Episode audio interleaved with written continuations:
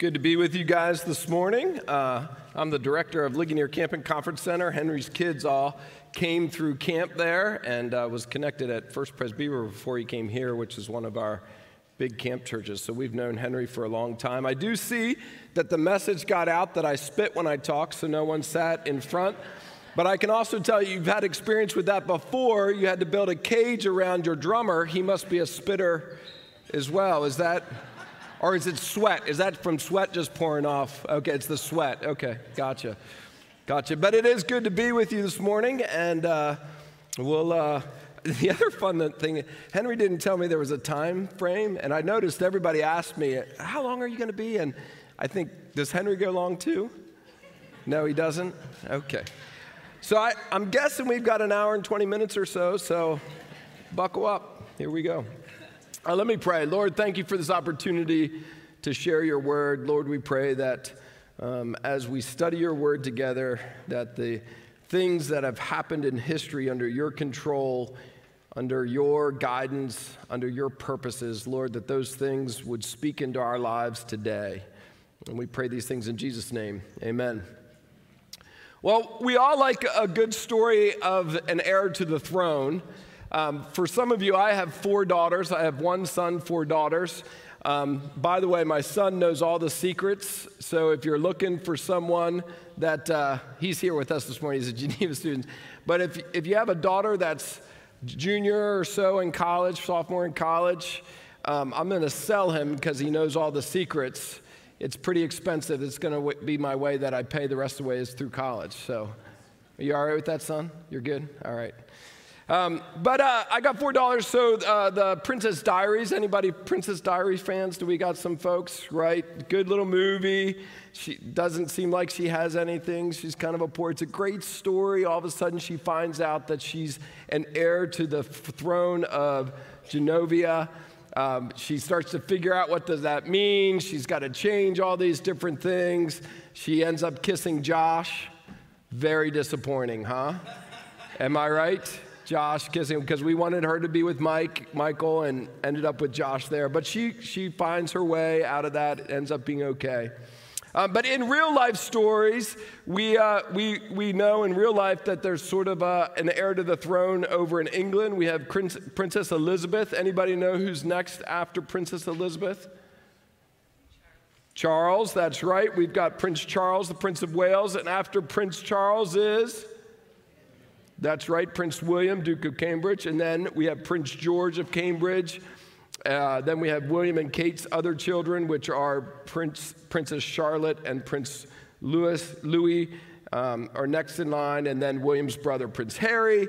And then the final there in that little line, if, if you want to count down seven, is Archie. Although there are 17 things, so you can go all the way down to 17 lines of who's next uh, in, the, in the line.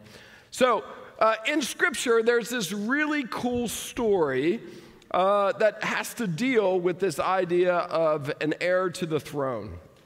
Um, there's a gentleman named Mephibosheth. I've had to practice that name for quite some time, so I'm pretty excited that I just said it well in front of all of you today.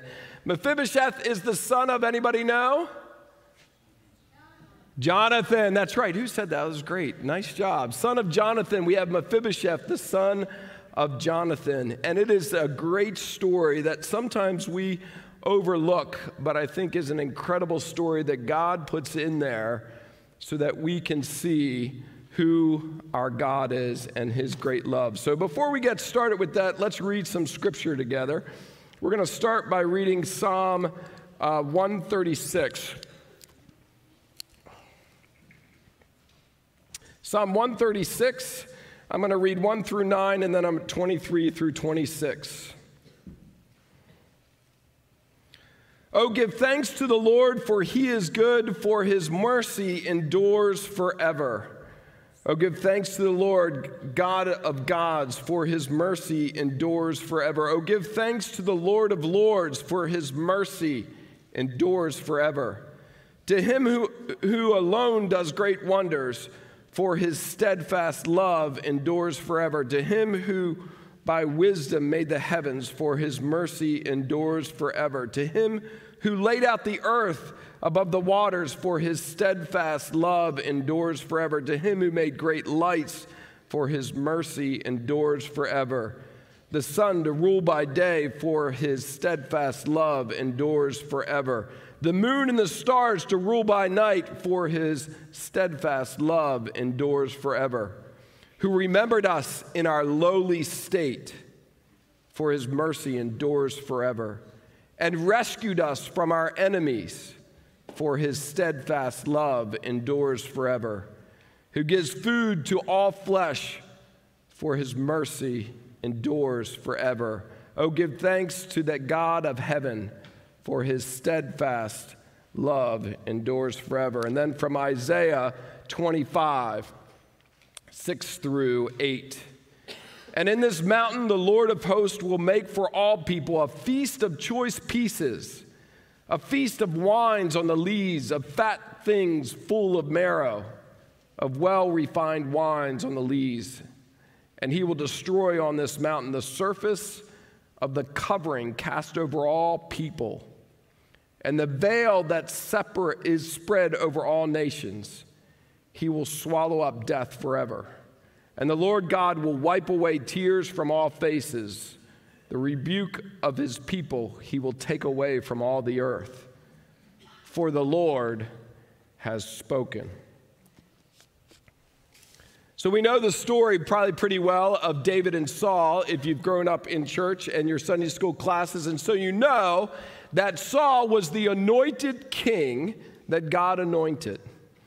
And in these times, as Saul being the anointed king, it was his heirs that would be the rightful ones to sit on the throne. But in the midst of that, if you remember the story that David sees, or God sees that Saul is unfaithful, and so he proclaims and anoints David as the next king. But David, as one that honors the Lord's choosing, does not step into the throne even when he probably could have, because he waits upon the Lord. Jonathan, Saul's son, who is the rightful heir to the throne, becomes great friends with David. And when Jonathan realizes that his dad has walked away from the Lord, realizes that David is anointed one of God, and because of his belief in the Lord knows that someday David will be on the throne, but he also knows what that means. When someone who is not of the family of the right heir to the king steps onto the throne, that person most likely is going to kill all of the family of the past kingdom. Because if not, there's going to be civil wars eventually. There's going to be battles eventually because someone is always going to be fighting for the rightful heir to the throne if it's not from their family. And so Jonathan, knowing this, meets with David, and David and Jonathan make a covenant together. Jonathan says, Will you care for my family? And the scriptures say that David makes a love covenant promise with Jonathan, saying, I will care for your family as long as I'm on the throne. A great picture of a, a promise. Well, if we follow the story, forward, there's a big battle uh, against the Israelites and the Philistines. Jonathan and his brothers are killed. Saul is retreating. Saul retreats and the Philistines catch up to him. They wound him, but they don't kill him. Um, uh, and he eventually falls on his own sword in attempt so that he's not captured by the Philistines. Eventually, then it's a, it's a horrific story where eventually then a servant comes up and actually has to, of his own servant, has to come and completely kill him because he's not able to kill himself completely. When this all happens and the rumor spreads all of Israel, Mephibosheth, the son of Jonathan, his maidservant, grabs him and runs to go hide because she understands what's happening. Either A, the Philistines are going to take over Israel and kill all of Saul's family. Or B, David is going to step into the throne, and David, according to all the laws that are going on that time, what his responsibility would be would be to destroy all of Saul's family. So Mephibosheth's uh, maid servant picks him up, runs to go into hiding, falls, and Mephibosheth becomes crippled. And they go into hiding. So here's the cool part of this story. A civil war breaks out between those that were faithful to following Saul. David comes into the throne. David defeats those that try to overthrow him. David is now the king, the one that God has put on the throne, and he has now established himself as the king of Israel. And during that time, the scriptures tell us that David calls a servant of, of uh, Saul who is still alive. His name is Ziba. He calls him to himself and he says, Is there anyone left from Saul's family that I could show God's kindness to? Is the word that's in my translation. This word that is there is a word that we just read about in Psalm 136. And I used some different translations as I read Psalm 136 his steadfast love endures forever. His mercy endures forever. A lot of translations in that say, His love endures forever. The problem with the English language is that we don't quite have a word that fulfills what that word is. That word there is a word hesed. And that Hebrew word hesed, there's no English word that covers that. And so our definition of love is not strong enough. Steadfast love is not strong enough. Mercy is not strong enough, but if we put all of those words together, we get a deeper understanding of what that love language is.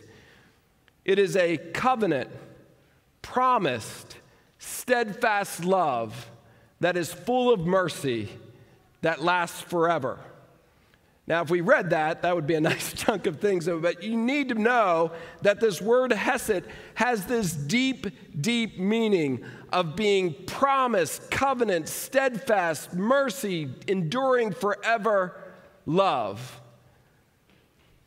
And that's the word that David uses that he says, Is there anyone left in Saul's family that I could show Hesed to? The servant of Saul says, Yes, there, there is one. There's a cripple.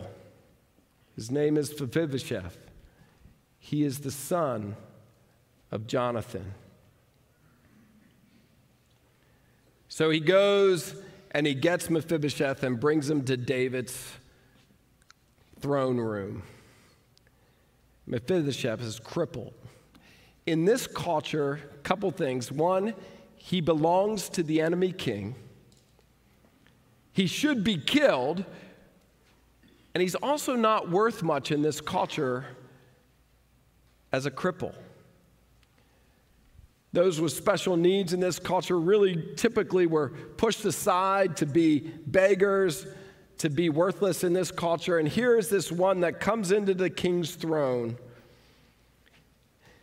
and my guess is that Mephibosheth believes that he's going to be killed, and so he falls down at the foot of David and bows low, it says.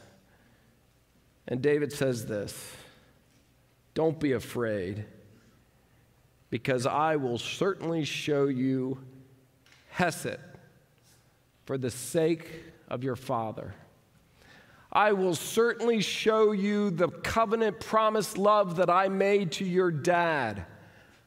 I will show you the mercy and the steadfast love that I promised, even though you deserve death. And I will restore you all the fields of your grandfather Saul, and you will eat at my table. Do you hear what just happened? Not only did he have him come and say, I'm going to show you love, but then he says, and by the way, I'm going to take you in to be part of my family. You're going to eat at my table. I'm going to restore to you all the fields that were your grandfather's fields, and I'm going to let you tend those, and I'm going to give you servants, and I'm going to give you workers so that they can till and take care of the land that is mine that I'm giving to you. Mephibosheth bows low again before David and he says, Who am I, your servant, that you should care about a dead dog like me? And then at the end of that passage in 2 Samuel, it says this So Mephibosheth ate at David's table like one of the king's own sons for the rest of his life. What a great story, right? This awesome story that God puts in there. Most of all of Scripture is this great story about the coming of Jesus. And we follow the line of Jesus from one generation to the next generation to the next generation to the next generation that goes through David. There is no reason that the story of Mephibosheth is there except that God wants us to understand what Hesed love is. The love that he promises us in Psalm 136. God wants us to understand what Hesed love is. I think if we turn over, if you have your Bibles, you can turn over to Romans 5, 6 through 7. It's a great passage that tells us how we get to eat at this table of the king.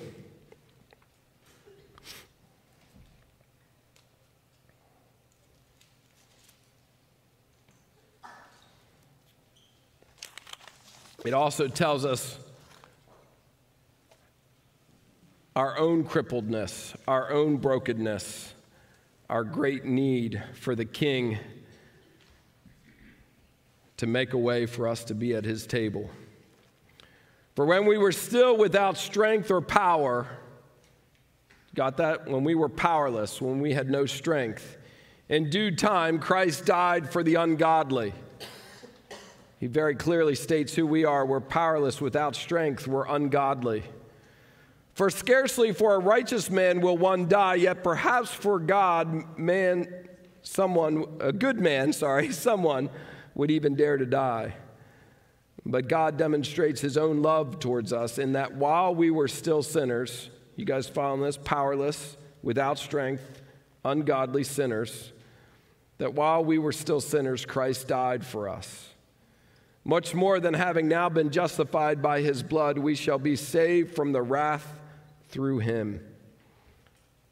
Powerless, without strength, ungodly sinners, objects of God's wrath.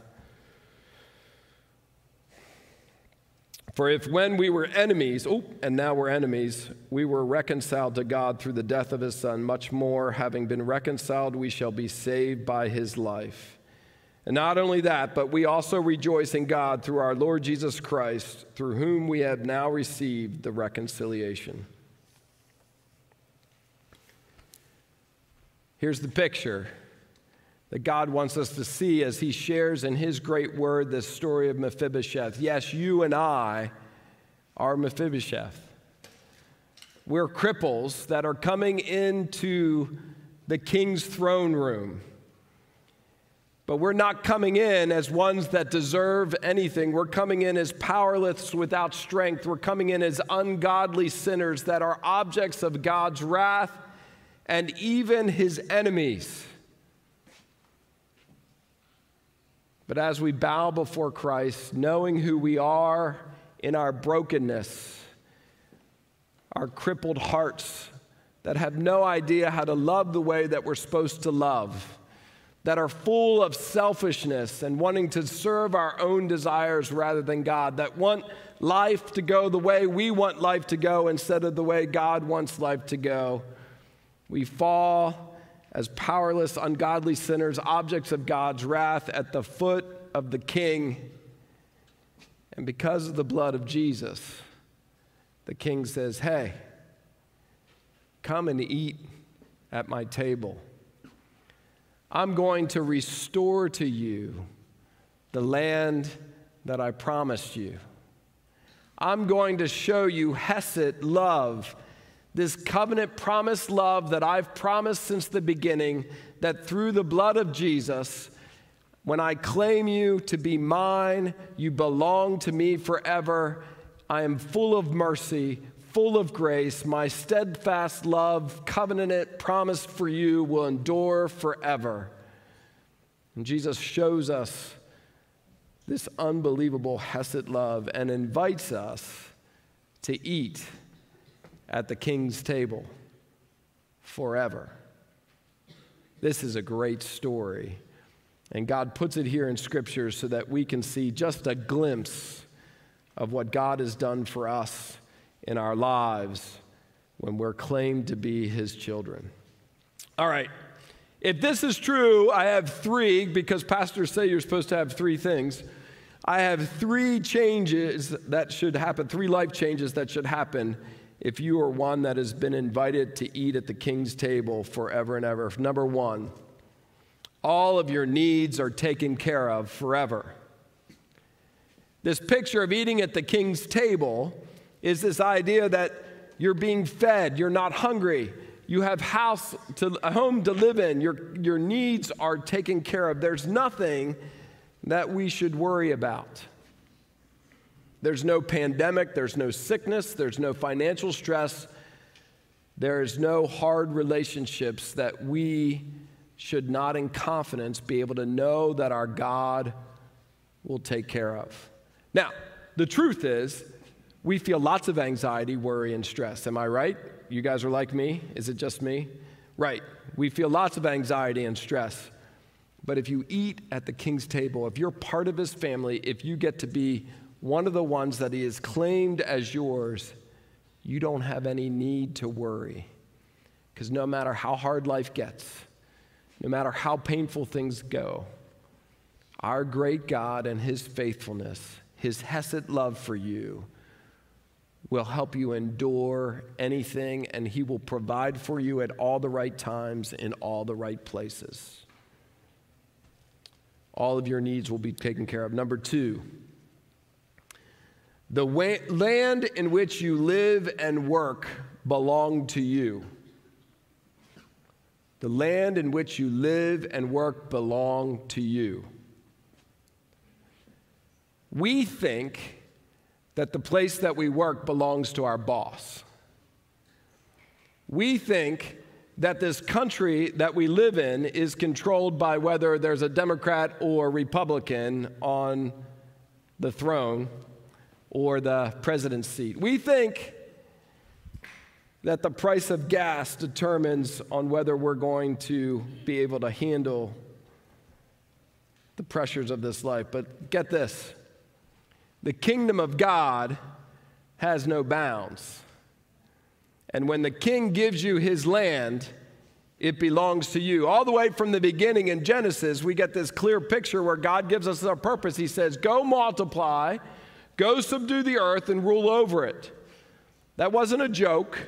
That wasn't something like if you feel like it. That's what you do as God's people. So when you go into work, you own that place. Not in a way like, oh, I'm going to tell you what to do, but you own it in this way. God has given you gifts to use for His glory and His honor. God has given you the picture of what his kingdom is about so that your job is not about making money. Your job is about honoring God and using your gifts to further his kingdom. That's a different reason for working. Gives you a different energy when you wake up in the morning. You wake up because you know that you're serving the King of Kings, that you eat at his table, that he's given you your land, and so you get to go and rule over your space, not in the way that we think ruling is, but by carrying out justice and mercy in a place. And it does mean sometimes you have to have hard conversations with your boss because your boss is doing something that is not honoring to God. When you go to school, young people, you're not going to school because you want to get A's on your tests. Although parents, it is nice to get A's. I understand. I got that. Don't I'm not telling your kids not to get A. But it's not because you're going to school, young people, because God has gifted you in special ways. And when you go to school, you learn more and more how God has gifted you. Not so that you can get into a good college, so that you can get a good job someday so that you can make a lot of money so that you can retire. That's what our world tells us. You're going to school so that you can find out how God has gifted you, so when He calls you into action, you're ready to go. You pay attention to how God is calling you and gifting you because you own the land that He has given you for you to carry out His purposes to further His kingdom, not the kingdoms of this world. Number three, you get an inheritance that is forever. 1 Peter 1 4 tells us that this inheritance that we have never perishes, spoils, or fades. It is kept in heaven for you who through faith are shielded by God's power. The inheritance that God has given you. We think so often that our lives are about today and tomorrow. King Jesus, the one that's invited us to eat at his table forever and ever, his kingdom is about eternity. And your inheritance, meaning that everything that belongs to God and Jesus belongs to you when you're a son of the king, a daughter of the king, it will never perish. It'll never spoil. It will never fade. When the stock markets crash, your inheritance doesn't perish, spoil, or fade. And this is my favorite part it is kept in heaven for you by the power of God. The same power that said, Pick up your mat and walk. Your sins are forgiven. The same power that split the Red Sea so that all the Israelites could walk across on dry land. The same power that defeated death and rose from the dead is the power that holds your inheritance in heaven forever and ever.